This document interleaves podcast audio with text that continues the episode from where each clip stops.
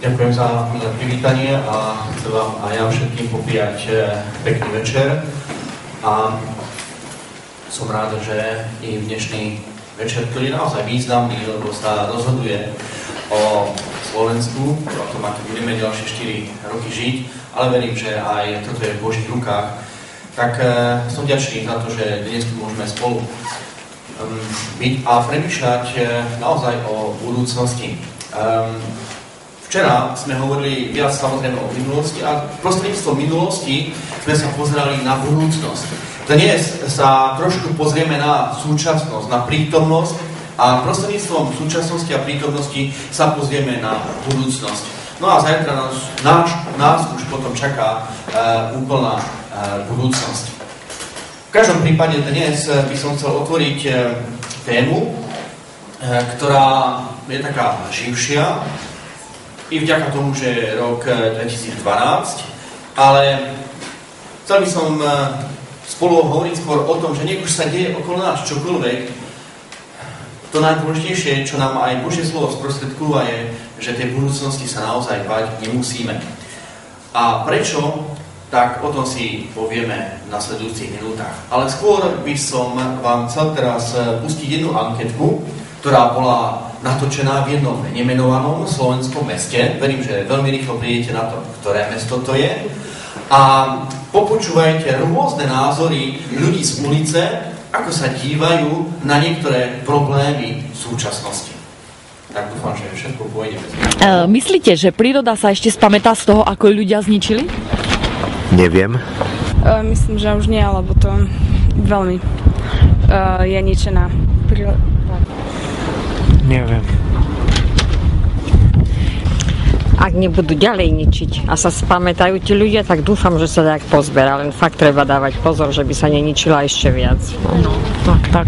Môj názor je tak. No, keď to zavčasu niekto do, nezasiahne do tých devastačných vecí, tak ja myslím, že hej. Ja verím, že áno. Ak, je, teda, ak bude takých ľudí viac ako ste vy a možno ako ja, tak áno, myslím si, že má ešte šancu. Bojíte sa klimatických zmien a globálneho otepľovania? Jaká škála je? Či áno, nie, lebo to je zložité, hej, biele. Je to na vás, čo odpoviete? Trochu. Fú, tak vraví sa, že vlastne naše podnebie už za chvíľu tropické, takže neviem, či sa mám toho báť alebo nie. Nie. Áno, aj. Pretože vidíme sami teraz, že, že jaké, jaké, jaká situácia je, že leto nie je také, ak by malo byť leto, zima nie je taká, ak by mala byť veľké výkyvy, tým pádom na tie zdravotné naše problémy a keď sa to bude ešte ďalej zhoršovať, takže myslím, že to vôbec nespeje k dobrému. No. Je tam také dosť pozor, e, podozrenie na to, ale neviem. Bojím. Nebojím, ale ako, beriem to ako, že to príde, keď sa nespamätáme, ale báť sa nebojím, nepomôžem si, keď sa budem báť. Nie. E, očakávate, že sa dožijete radikálnych zmien v prírode? Neočakávam radikálnych zmien. Nie, nie, nie. Tak to neviem, či sa dožijem. Tak dúfam. Nie. Vy ste veľmi striktní. To je ťažká otázka tiež. No, keď budú patriční ľudia na tých zodpovedných eh, Kompetentných kompetent, kompetentných miestach, tak by to malo byť. Neočakávam. Čo? Táto neviem. Myslíte, že ešte sme schopní zachrániť modrú planétu, alebo už je neskoro? Myslím si, že áno. Že ju zachránime. Ale myslím, že ešte sa dá nejak, nejakým spôsobmi. Ešte sa dá čo. Že ľudstvo sa nakoniec nejak pozbiera, hej? No, aj keď tomu neverím veľmi, ale mohlo by. Asi áno. Nikdy nie je neskoro, takže dúfam, že sa to ešte, ešte áno, ja som veľký optimista, čím som staršia, tak tým som väčšia optimistka a pevne verím, že, že sa e, dá čo s tým ešte bude dať urobiť a že sa to spamätá. No len treba sa o to starať, treba že by všetci priložili ruku k tomu, že by sa tá príroda spamätala. Určite, určite ja ako z dediny som, nie som z mesta, tu okolí, no a keď sa prejdem na jar, trošičku idem na prechádzku do tej prírody a čo vidím všetko, tak ma srdce boli skutočne, že to záleží od nás. Od nás, od nás záleží, že ak sa spamätáme, jak, jak si budeme chrániť prírodu, tak, tak potom ak príroda sa ku nám bude správať, ak my chodíme. A tak ešte je to tak na, na váškach, keby som to povedal. Asi tak. Verím, že áno. Sme schopní. Takže to boli, takže to boli také naozaj priame, priame reakcie e, ľudí z ulice, ako sa dívajú na našu planetu Zem, na jej problémy. A ako ma milo prekvapila tá anketa, lebo ľudia majú takú nádej, že predsa len sa nám podarí zachrániť i to, čo už je do, do veľkej miery aj e, zničené. Ekológovia, ekológovia tvrdia, že e, život tu na našej Zemi predsa len nebude existovať nejaké dlhé tisícky rokov. Na základe rôznych e, výskumov a na ekologických konferenciách došli práve k záveru, že mm, naša Zem má nejaký vymeraný, vymeraný čas. Kto vie, ako dlho to bude všetko trvať. V každom prípade e, klimatológovia a ekológovia vnímajú veľmi intenzívne tie zmeny, ktoré sa dejú okolo nás. Slovenský ekológ, profesor Jan Budaj, zhrnul e, ekologické trendy týmito slovami. Klíma v posledných niekoľkých rokoch sa mení tak rýchlo, ako nikdy predtým. Počas storočí, dokonca tisíc ročí sa neudialo toľko zmien, ako v poslednom čase. Asi sa s tým dá veľmi dobre súhlasiť, pretože aj v jednej tej odpovedi bola naznačené, bolo naznačené to neuveriteľné striedanie a výkyvy počasia. Ľudia a odborníci, ktorí sa zaoberajú klimatickými, e, klimatickými zmenami a vplyvmi, hovoria naozaj o tom, že je tu príliš výrazné striedanie e, vysokých horúčav a období bez e, dažďa a období sucha a potom sú dlhé obdobia e, s dažďami a potom to spôsobuje veľké e, povodne. V podstate e, ten najväčší strach, ktorý tu je, je, že vďaka týmto klimatickým zmenám, vďaka oteplovaniu sa roztopia ľadovce a začnú sa zatápať pobrežné oblasti alebo aj ostrovy. V každom prípade viacej o ekológii sa dá nájsť naozaj na internete. No a samozrejme, okrem, klímy je tu jedno veľké nebezpečenstvo, e, ktoré predsa len existuje od dôb studenej vojny, že predsa len ako ľudia si zničíme svoju planétu a svoj domov práve nukleárnymi, nukleárnymi eh, zbraňami. Ale nielen toto nebezpečenstvo tu je, um, ako ľudia, ako ľudstvo, ohrozujeme si nielen modrú planétu, ale ohrozujeme aj zdroje pitnej vody, pôdu a vzduch.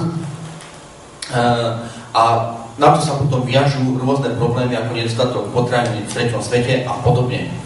Um, vyrubovanie dažďových pralcov, ktoré sú plúcami Zeme, takisto neprispieva k tomu, eh, aby naša Zem mohla eh, vytvárať kvalitné životné prostredie. Náš svet je v mnohých pohľadoch ohrozený a veľa závisí aj na nás, ako, si, eh, ako naša Zem bude ďalej žiť. Mnohé problémy sú naozaj tak veľké, že sú na naše sily. Ale aby toho nebolo dosť, tak astronómovia predpokladajú, predpokladajú veľkú pravdepodobnosť zrážky Zeme s nejakou kométou alebo asteroidom. Okrem klímy, okrem nukleárnych zbraní, okrem toho, čo robíme e, s prírodou, astronómovia ešte prikladajú ďalšiu hrozbu, ako hrozbu z vesmíru, zrážka s kométou alebo asteroidom. Samozrejme, toto nemohlo uísť v pozornosti filmových štúdií a dnes nie je problém si nájsť a pozrieť nejaký film, nejaké sci-fi o tom, ako prídu mimozemšťania a ničia našu zem. Možno, že sa na takýmto filmu iba pousmejeme a pobavíme, ale všetky tieto filmy vyjadrujú takú reálnu, reálne očakávanie toho, že sa môže niečo stať a naša zem môže byť zničená. Alebo život na našej zemi môže veľmi rýchlo skončiť. V každom prípade, v každom prípade väčšina z nás každý deň rieši ale trošku iné problémy. Pretože každý deň, každý z nás musí tvrdo pracovať. Musíme hľadať zdroje obživy. Nemôžeme zostať stáť na mieste. Potrebujeme z niečoho žiť a každý z nás sa potrebuje v živote veľmi obracať. A tak riešime sociálne či finančné problémy. A zvlášť v dnešnej dobe, keď je ekonomická kríza okolo nás, tak e, tieto veci sú veľmi náročné a aktuálne. No a okrem toho, každý z nás musí čeliť aj viac alebo menej vážnym chorobám, e, poruchám, frustráciám, stresom, smrti či rezignácii. Naozaj tých problémov okolo nás je veľmi veľa. Život nie je jednoduchý. Myslím, že v jednej knihe bolo napísané, že život je zložitý. A verím, že to potvrdzuje naša každodenná skúsenosť náš život je veľmi náročný, až natoľko náročný, že niektorí ľudia si s ním nevedia poradiť a tak jediné riešenie, ktoré vidia, je samovražda. Len v Európe spácha samovraždu 58 tisíc ľudí e, ročne. Na Slovensku sa uvádza, že počet samovrážd sa blíži počtu smrteľných nehôd na cestách. Je to vysoké, vysoké číslo ľudí, ktorí nevedia, ako ďalej v živote. Mnoho ľudí hľadá pravdu alebo informácie o tom, aký stav je teda nášho sveta, v akej dobe sa nachádzame, um, ako rýchlo príde koniec, alebo máme ešte nejaký čas. No a tých informácií je veľa a mnohé sú aj falošné a nepresné. Jednu informáciu si budeme môcť overiť už koncom tohto roka, v decembri. Nebudem to pravdepodobne vo zvolenie, ale tak dúfam, že ešte aj koncom decembra si budeme môcť zavolať a že v januári sa možno aj uvidíme. Dnes by som chcel práve s vami hľadať eh, taký kľúč k tomu, ako uh, vedieť rozpoznať, ktoré informácie a ktoré hrozby uh, v dnešnej dobe sú naozaj aktuálne, s ktorými si ako ľudia vieme poradiť, ktoré sú na naše sily a hľadať aj riešenie, celkové riešenie tejto situácie na našej uh, zemi. Samozrejme, chcem spolu s vami otvoriť Božie slovo, chcem spolu s vami premýšľať nad slovami Ježiša Krista, ktorý povedal veci, ktoré sa týkali nielen jeho doby, ale ktoré sa dotýkajú samozrejme aj života nás v dnešnej, dnešnej dobe. A verím, že každý z nás bude mať dostatočne otvorené srdce na to, aby sme prijali tieto slova Ježiša Krista. Pretože naozaj nie sme jediní, ktorí sa zaujímali o to, čo bude s budúcnosťou sveta. Ako bude svet vyzerať e, v budúcnosti. E, Ježíš sa rozprával s učeníkmi a hovoril im o chráme, hovoril im o Jeruzaléme a hovoril im o tom, že Jeruzalém a chrám za niekoľko rokov nebudú už existovať. A pre učeníkov to bol šok nerozumeli preto, prečo Ježíš tieto informácie hovorí. Pretože pre nich Jeruzalém a chrám to bol stred sveta. To bolo väčšiné mesto, ktoré tu musí navždy zostať vstať. A naozaj, keď Ježiš bol spolu s učeníkmi na Olivovej hore a keď sa z hora pozerali na ten chrám, tak to bola perla, ktorá žiarila uprostred mesta. A učeníci si nevedeli predstaviť, že by tento chrám a toto mesto niekedy mohlo zaniknúť, či byť zbúrané. A preto, keď Ježiš o tomto hovoril, tak pre učeníkov to znamenalo, že keď bude chrám zničený, tak to znamená koniec sveta. A naozaj Ježiš povedal tieto slova. Vidíte toto všetko? Amen, hovorím vám, že tu neostane kameň na kameni. Všetko to bude zbúrané. Učeníci boli pyšní na svoje mesto, na Jeruzalém. Učeníci boli pyšní na chrám. Aj keď teda stáli na Ježišovej strane, toto si nevedeli predstaviť. A preto sa ho začali pýtať, aj neskôr si ukážeme hneď za tým, že sa ho pýtali, dobre, keď sa toto stane, tak povedz nám, kedy sa to stane a kedy bude koniec sveta. Pretože pád Jeruzalema a chrámu znamenal totálny koniec sveta. Sami vieme, že sa to nie celkom stalo, ale skúsme sa vžiť do, jej, do ich situácie. Skúste si predstaviť, že by vás Ježiš zobral na Lomnický štít, štít, tam by vám povedal, rozhliadnite sa okolo seba, že je to krásne, ale nezostane tu z toho kameň na kameni. Statier bude rovina. Tak ja by som sa hneď spýtal, ale tak kedy bude koniec sveta?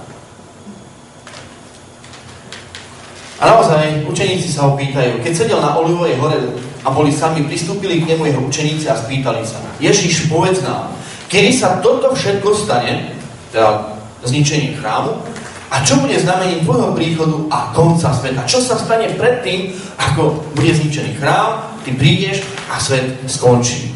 Pre učeníkov to bola jedna udalosť. A Ježíš začína vysvetľovať.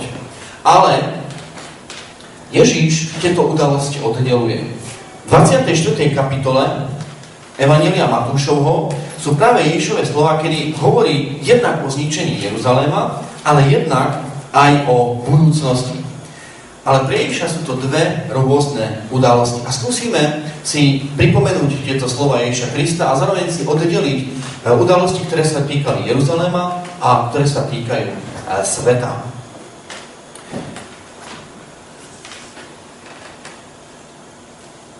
Takže Ježíš učeníkom povedal, keď teda uvidíte stáť, prvé, čo Ježíš povedal učeníkom, čo sa týka zničenia Jeruzalema, bolo to, že začal citovať proroka Daniela.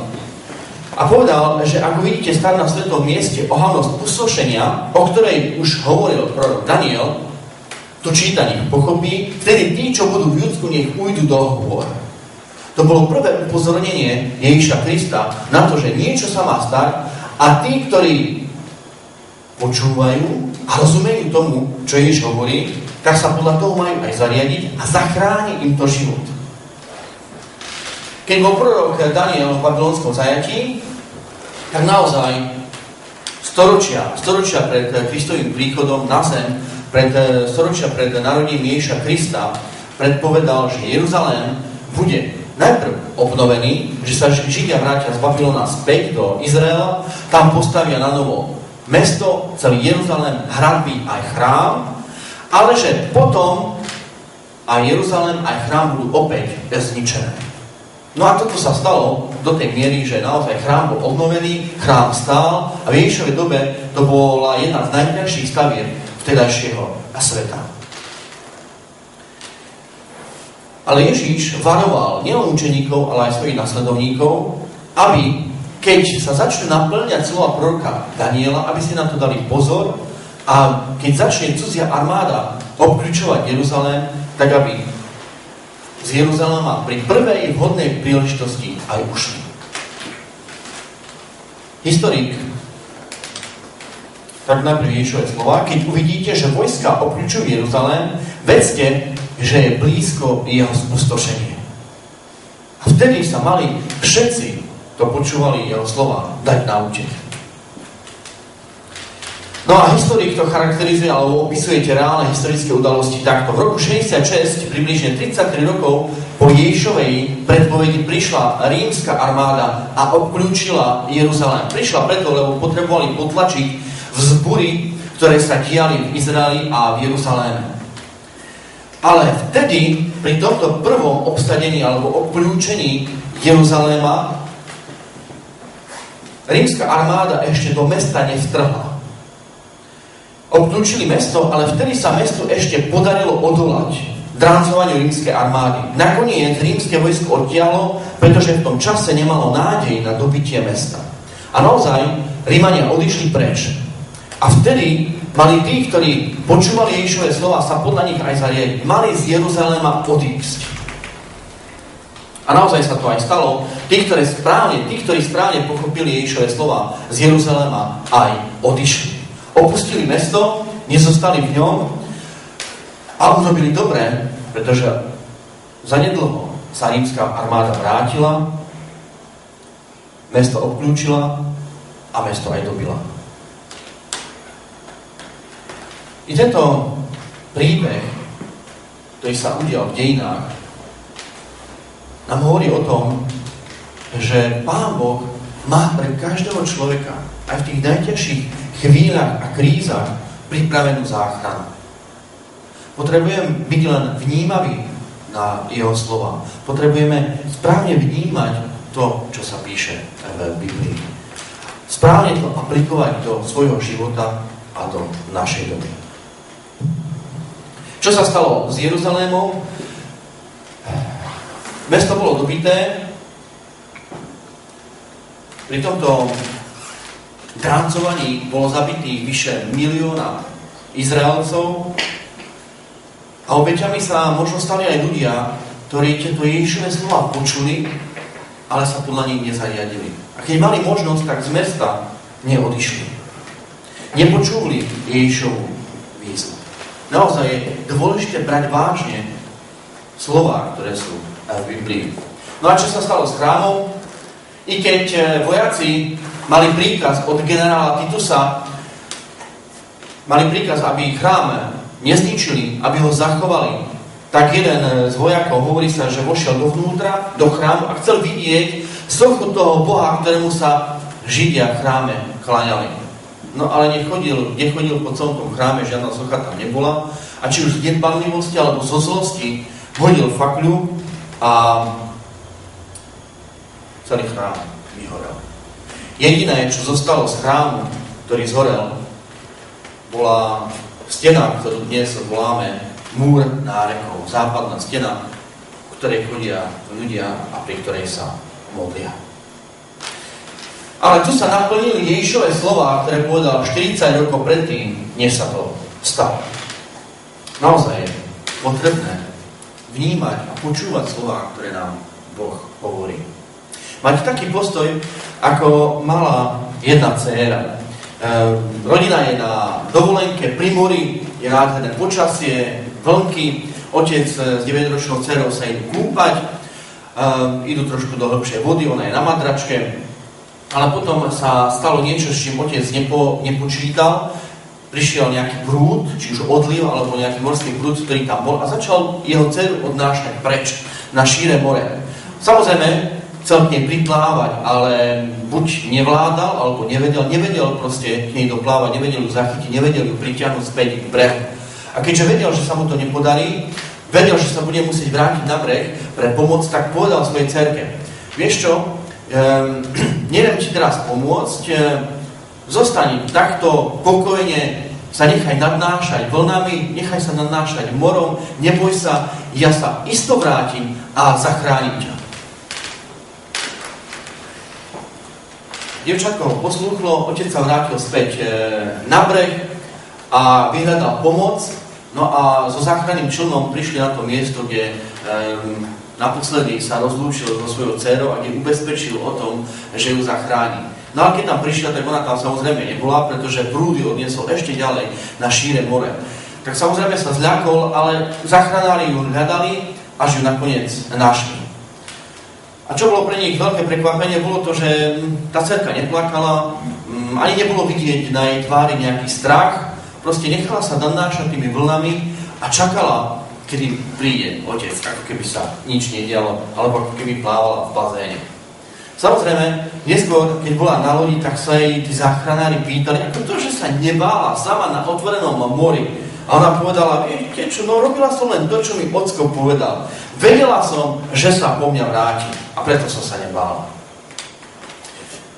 Toto dievčatko malo sľub a malo nádej. Malo sľub, že sa otec vráti a malo nádej na to, že ju otec zachráni. A to jej dalo silu k tomu, že sa nebála a trpezlivo čakala. A dočkala sa tej záchrany. Aj náš svet je akoby rozbúrené more.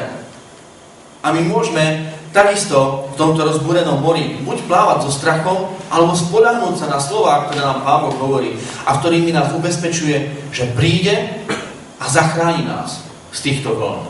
A tých vln je naozaj veľa a niekedy sú veľmi veľké. Ježíš potom pokračuje v, vo svojich slovách u Matúša 24. kapitole už nehovorí o zničení Jeruzaléma, ale začína hovoriť o svete. A hovorí slova, ktoré znejú takto. Budete počuť vojnový rik, budete počuť chýry o bojoch, ale hľaďte, aby ste sa nezľakli. Lebo to musí byť, ale ešte nie je koniec. I keď to Ježiš povedal pred 2000 rokmi, ako keby doba sa nezmenila, možno čím viac rokov odtedy prešlo, tým sú tieto slova aktuálnejšie. Kristus povedal, postane národ proti národu, kráľovstvo proti kráľovstvu, miestami budú hladobory a zemetrasenia.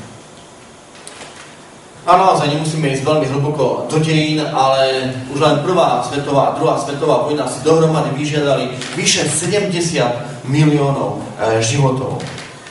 Najhoršie je, že nie všetci sa chcú a dajú z histórie poučiť. Ľudia, um, ako keby sme nemali pamäť, veľmi rýchlo zabudneme a keď sa necháme viesť tými svojimi sebeckými a mocenskými sklodmi, tak e, ďalšie vojnové konflikty sú na obzore. Aj napriek tomu, že sa politici veľmi usilujú o mier, o miery rokujú, i napriek tomu všetkému sa vedú rôzne vojny. I napriek obrovskej túžbe po miery žijeme vo svete, v ktorom sa uskutočňujú a dejú vojny. Apoštol Pavol to vyjadril, túto, toto nezmyselné snaženie slovami, keď budú hovoriť, je pokoj a istota, vtedy z nenazdania prepadne záhuba. Ako pôrodné bolesti rodičku a nehodníku. Dokonca v knihe Zjavenie Apoštol Ján hovorí, že agresivita človeka sa bude natoľko stupňovať, že človek bude schopný zničiť celú zem. Tu sú tieto slova. Národy sa rozenevali, ale prišiel tvoj hnev zničiť tých, čo ničia zem. A je fakt, že prostredníctvom zbraní hromadného ničenia môžeme svet dokonale zničiť. Už len zbranie, ktoré sú v Spojených štátoch, by dokázali zničiť celý svet, ale rovnaký arzenál má aj Rusko, Čína, Pakistán a ďalšie, ďalšie krajiny. Tieto zbranie môžu niekoľkonásobne zničiť svet. No a i keď e, sú tam rôzne dômyselné systémy ochrany, predsa len najslabším článkom celej tejto vojensko-technickej záležitosti je človek. Stačí jedno ľudské zlyhanie a katastrofa je veľmi reálna. A ak e, sa niečo nestane, v týchto krajinách, ktoré vlastnia jadrový arzenál, tak dnes e, sa môže dostať k jadrovej bombe nejaký terorista. Dokonca sa vraví, že na internete sú návody, ako vyrobiť atomovú bombu, ktorá sa dá do kufríka a ktorá má potenciál zničiť jedno veľké mesto. Naozaj v nás ľuďoch je veľký potenciál, ktorý môžeme zneužiť práve na to, že namiesto budovania budeme ničiť. A o tomto Ježíš hovoril, keď hovoril, že budete počuť o vojnách, že budete počuť o bojoch. Ale Ježiš pokračuje ďalej a od vojen prechádza k ďalším problémom, ktoré ako ľudstvo máme a ktoré, s ktorými si nevieme, nevieme reálne poradiť. Budú hladomory. Ježiš hovorí o hlade. A je zrejme, že okrem toho, že vojnové konflikty ochudobňujú krajiny, tak eh, mnohé krajiny a ľudia e, v Afrike a v iných krajinách trpia nedostatkom potravín a hľadujú. Keď by sme to prevedli do čísel, tak OSN hovorí o tom, že denne zomiera na nedostatok jedla 25 tisíc ľudí.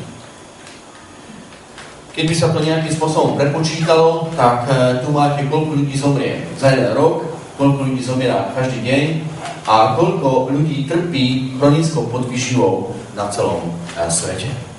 Toto sú naozaj varovné znamenia súčasného sveta. Sú to slova, ktoré povedal Ježíš, aby vyjadril stav sveta, ktorý tu je pred jeho príchodom. Hovoril o problémoch, ktoré sú nad naše sily a vyžadujú iné, iné riešenie. Riešenie, ktoré, ktorého my ľudia nie sme úplne schopní. No a niektorí odborníci kreslia grafy, ktoré ukazujú, že môže prísť čas, kedy populácia na Zemi bude tak vysoká, že množstvo potravín bude stačiť na to, aby uživili, aby tie potraviny vystačili a, vyži, a uživili, uživili e, ľudstvo. Čo bude potom, si nikto nevie ani predstaviť. V každom prípade Biblia to vystihuje slovami národy na zemi budú plné úzkosti a zmetku. I v tej ankete na začiatku bolo vidieť v tvárach, v odpovediach ľudí určitý náznak také tej úzkosti, že naozaj tie obavy o tento náš svet sa môžu pri naozaj zlej konštelácii aj, aj naplniť. A Ježíš eh, pokračoval v tých slovách, eh, ktoré opisovali tú dobu pred jeho príchodom, nielen o tom, že hovoril o hlade, o hladomoroch, ale hovoril aj o, epidém, o epidémiách, o chorobách, ktoré budú služovať e, ľudstvo.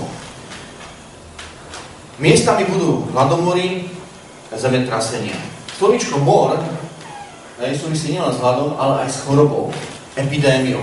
Aj napriek tomu, že tá lekárska veda dnes je na oveľa inej úrovni, ako bola v Ježišovej dobe, tak i napriek tomu okolo nás sú choroby, ktoré majú epidemiologický charakter.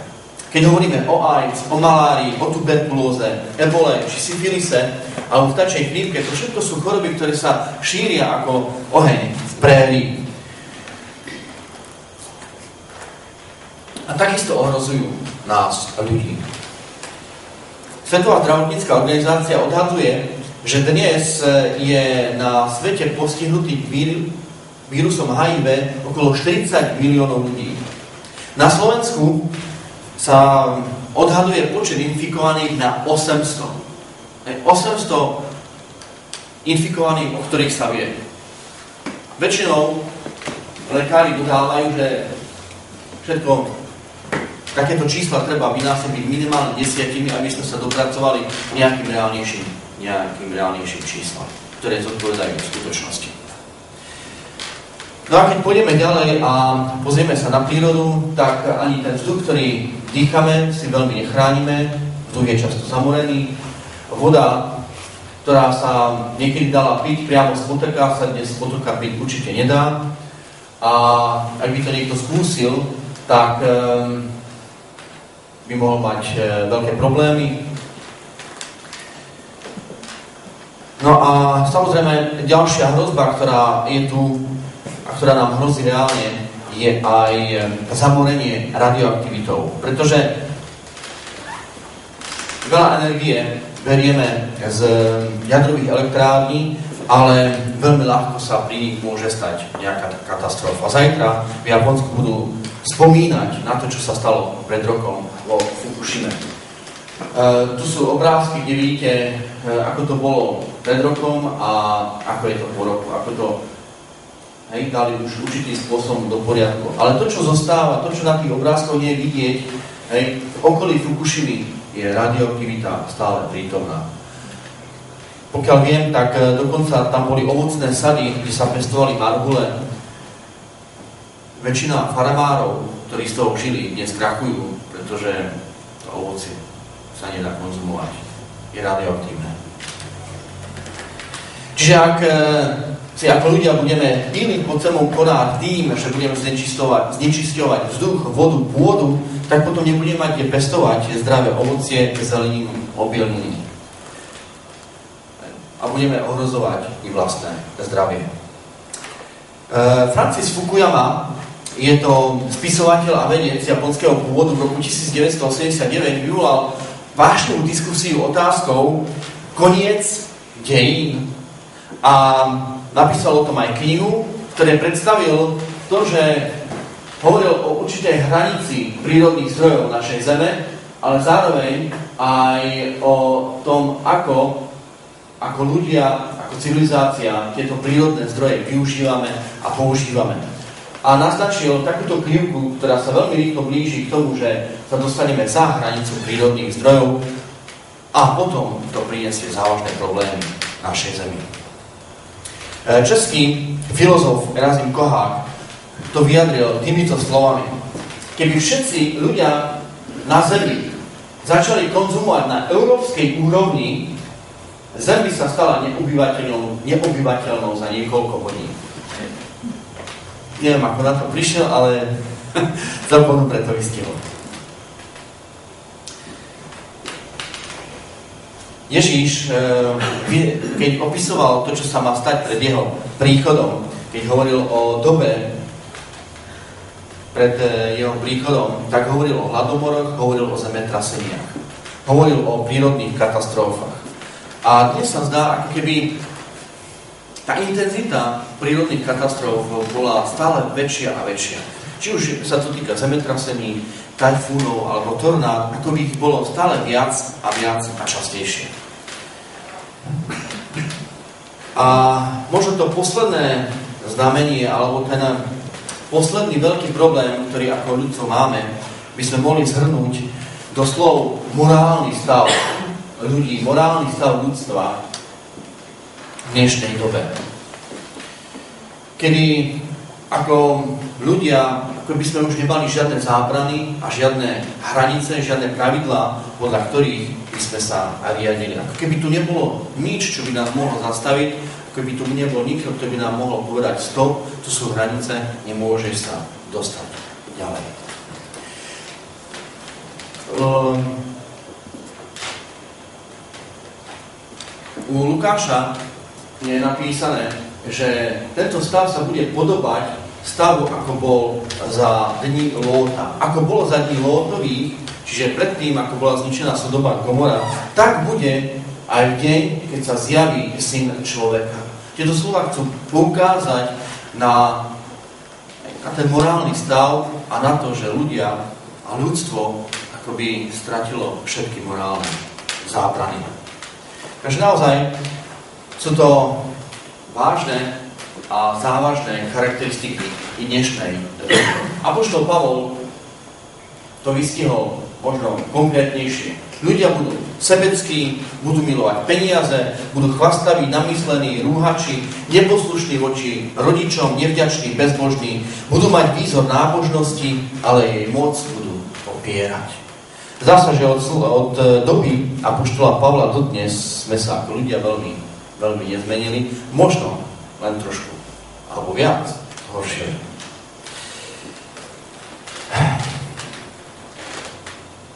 Jan Patočka je takisto filozof a sociológ a hovoril, že skutočné dejiny sa začínajú až otrasom bežne akceptovaného zmyslu ľudstva. Inými slovami, eh, keď sa títo ľudia zamýšľajú nad tým, čo bude v budúcnosti, kam sa ľudstvo vyvíja, tak eh, keď je hodnotia dnešnú dobu, alebo súčasnú dobu, alebo postmodernú dobu, tak oni hovoria ako o poslednej, ako o poslednej eh, dobe. A takisto vnímajú, že ľudstvo sa ženie rýchlosťou a cestou, ktorá, ktorá končí v priepasti. No a možno ešte jedno z posledných e, charakteristik, charakteristik tej poslednej doby je jedna z posledných charakteristik toho, čo sa ako ľudia môžeme dočkať a čo je charakteristické pred tým, ako Ježiš príde. Sú to falošní proroci a Kristovia. A naozaj v dnešnej dobe je rôznych falošných mesiašov, prorokov či siekt veľmi veľa a robia si nárok na myseľ a život človeka. Ježiš to vyjadril slovami, keby vám vtedy niekto povedal, hľa, tu je Kristus, alebo tam, tak neverte. Keď niekto bude tvrdiť, v decembri 2012, 2012 bude koniec sveta, Ježiš hovorí, neverte. Neverte tomu. Lebo vystúpia falošní mesiáši, falošní proroci a budú robiť dokonca aj veľké znamenia, veľké zázraky, aby zviedli, ak je to možné, aj vyvolených. Ten boj medzi dobrom a zlom prebieha v srdci každého človeka. Prebieha medzi ľuďmi a dotýka sa i nás dnes. Ale aby sme nehovorili iba o negatívach, ehm, tak ehm, v Matúšovom evaníliu 24. kapitole dal Ježiš predsa len je to pozitívne znamenie, jeden pozitívny znak doby, eh, ktorou chcel charakterizovať dobu pred jeho príchodom. A to je znamenie o evaníliu, ktoré sa dostane do celého sveta. To sú tieto slova. A toto evanílium o kráľovstve sa bude hlásať po celom svete na svedectvo všetkým národom a potom príde koniec. A slovičko koniec nemusí znamenať len, len to the end, ako je na konci filmov, ale môže znamenať cieľ, vyvrcholenie, to smerovanie dejín k novému, k novému začiatku. Začiatku, kde skončí už boj medzi dobrom a zlom, kde skončí utrpenie a zlo, k dobe a k začiatku, ktorá, ktoré, ktorý bude charakterizovaný víťazstvom Ježiša Krista. Potom som videl iného aniela, to zvestovanie Evanielia. Letieť stredom neba. Mal väčšie Evanielium, aby ho ohlasoval obyvateľom zeme, každému národu, kmenu, jazyku a ľudu. Toto proroctvo sa nemusí naplniť tým, že jeden človek, človek alebo ľudia sa budú snažiť povedať toto evanílium od človeka k človeku, ale môže sa to naplniť aj tým, že sa to bude hlásať v televízii, cez satelit, že to posolstvo sa bude vysielať aj v televízii, či v rádiu, či po internete v celom svete. A naozaj, okrem iného, dnešná doba je charakteristická práve tým, že Božie slovo sa prekladá najviac v celých dejinách sveta. Biblia je preložená, je kniha, ktorá bola preložená do takmer do všetkých jazykov a dialektov, ktoré existujú na, na svete. Dnes k Biblii sa môže naozaj každý dostať, stačí jedno ťuknutie na internete a ľudia sa môžu dostať posolstvu Evanielia. Stačí to len využiť. Takže toto znamenie, ktoré Ježiš dal, sa veľmi intenzívne naplňa. Pretože Evangelium je prístupné a šíri sa nezadržiteľne svetom. Takže, keď e, sa vrátime na začiatok, keď si uvedomíme, kde sme začínali, keď si uvedomíme, že dnes sa pozeráme na budúcnosť očami prítomnosti, tak si môžeme uvedomiť, že čas veľmi rýchlo beží.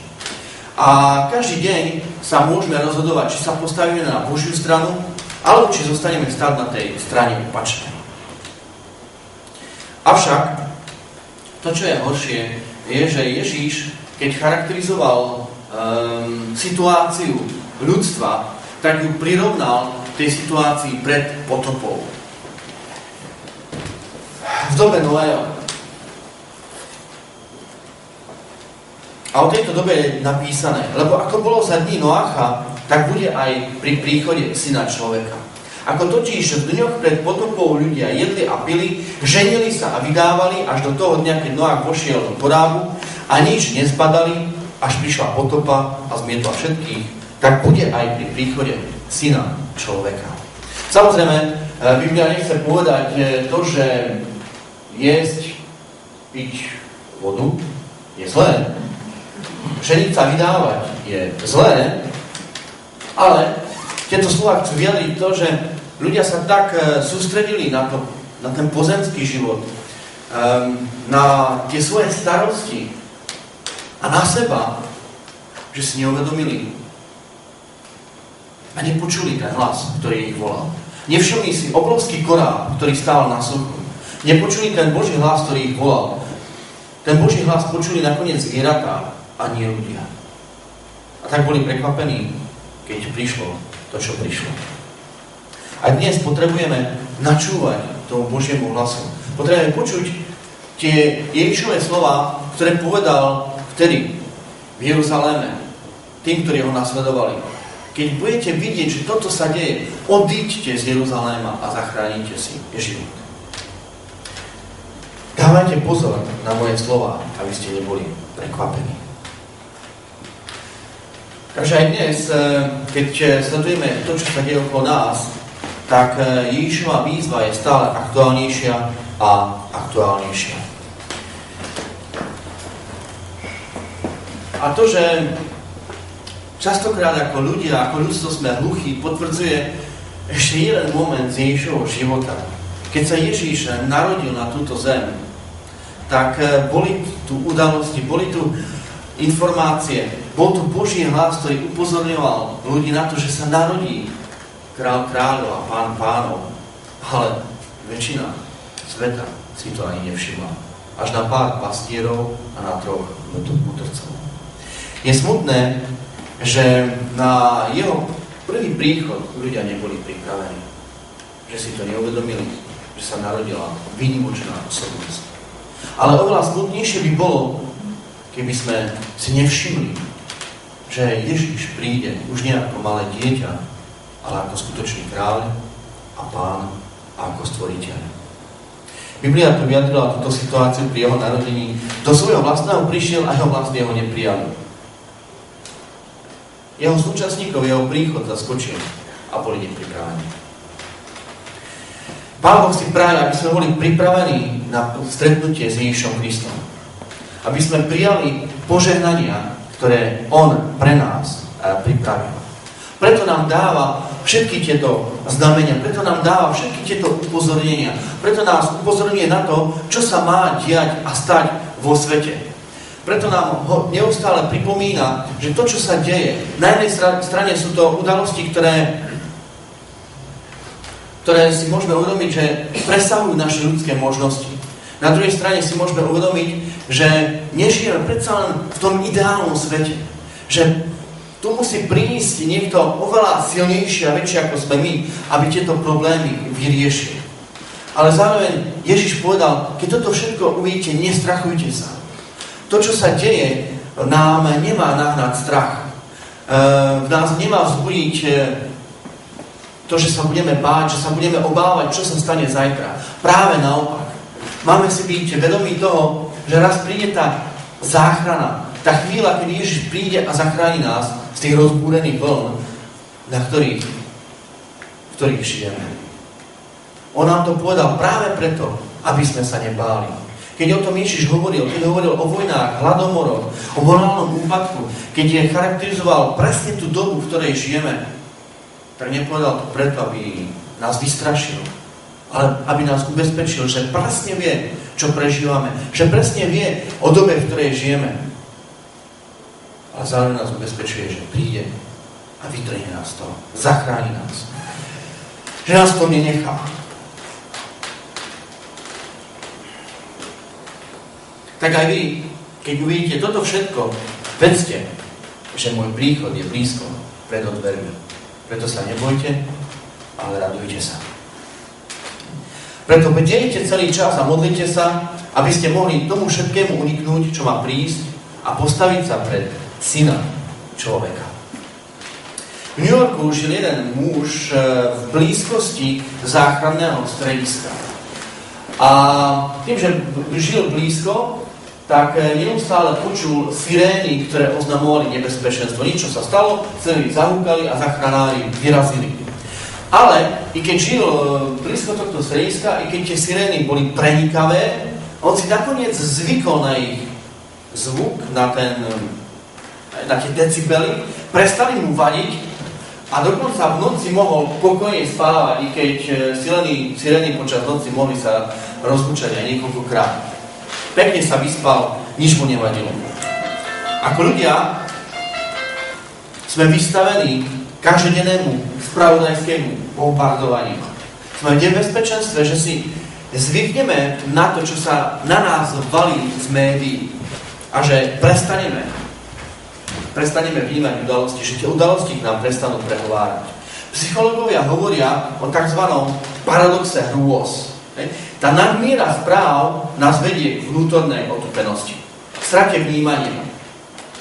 A začíname pokojne spať pri vyti sirén, pri zvuku sirén, ktoré nás upozorňujú na nebezpečenstvo, ktoré nás upozorňujú na Kristov príchod. Zvuk sirény je tu práve na to, aby nás varoval, aby nás prebudil. Párnik, ktorý mal meno Stredná Amerika, tak vyplával z New Yorkského prístavu a smeroval na juh e, k panamskému prieplavu. Avšak cestou sa loď poškodila a začala naberať, e, naberať vodu. Samozrejme, e, Stredná Amerika, loď Stredná Amerika vyslala SOS a to SOS zachytila loď, ktorá bola veľmi blízko. Tak e, prišla k Strednej, Euró- k Strednej Amerike a kapitán záchrannej lode vyslal správu, aký je problém, hej, prečo vysielate SOS. No a kapitán Strednej Ameriky odpovedal, loď je poškodená a zrejme sa potopí. Zakotvite tu do rána, pretože tá záchranná loď prišla v Strednej Amerike v noci. Avšak kapitán zo záchrannej lode sa neubezpečil s touto odpovedou, že by tu mali v pokoji kotviť až do rána až potom rozbehnúť nejakú záchrannú akciu. No tak vyslal ďalšiu správu a pýtal sa, alebo teda žiadal, dovolte, aby som okamžite vašich pasažierov premiestnil na našu, na našu loď. Ale keďže bola noc, tak eh, kapitán Strednej Ameriky sa obával, že uprostred noci, keď nebolo svetlo, by sa pasažieri mohli utopiť, alebo že by sa im mohlo niečo stať pri tom, ako by sa dostávali na záchranu loď.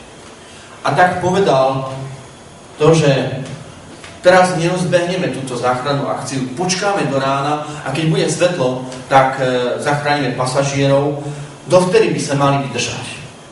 A tak e, predsa len kapitán tej záchrannej lode to skúsil ešte raz, ale keď bol tretíkrát odmietnutý, tak mu neostávalo nič iné, iba čakať do rána. A tak e, chvíľu sa dívali na svetlá párníka Stredná Amerika, ktorý nedaleko stál a nehýbal sa, len sa pohupoval na vlnách toho oceánu. Ale asi tak za hodinu a pol zrazu svetla párníku zmizli, pretože celý ten párník sa z ničoho nič potopil. Predsa len to poškodenie bolo oveľa väčšie, ako kapitán párníka Stredná Amerika predpokladal. A všetci pasažieri nezahynuli. Kapitán si myslel, že môže počkať, že má čas až do rána, a že pasažierom sa nič nestane a že loď vydrží. Za hodinu a pol bola loď aj so všetkými pasažiermi pod vodou. Tragicky sa mýlil a vďaka jeho omilu zahynuli všetci pasažieri. Každý z nás e, cíti, že v živote sú chvíle, keď sa potrebujeme a musíme rozhodnúť. A že sa môžeme a musíme rozhodnúť pre Ježiša Krista. Dnes sme hovorili o tejto téme práve preto, aby sme boli citliví na to, čo sa deje okolo nás. Aby sme sa zamýšľali nad tým, ehm, čo sa deje vo svete, čo sa deje v prírode, čo sa deje ehm, v tom morálnom stave, aká je morálna situácia ľudstva.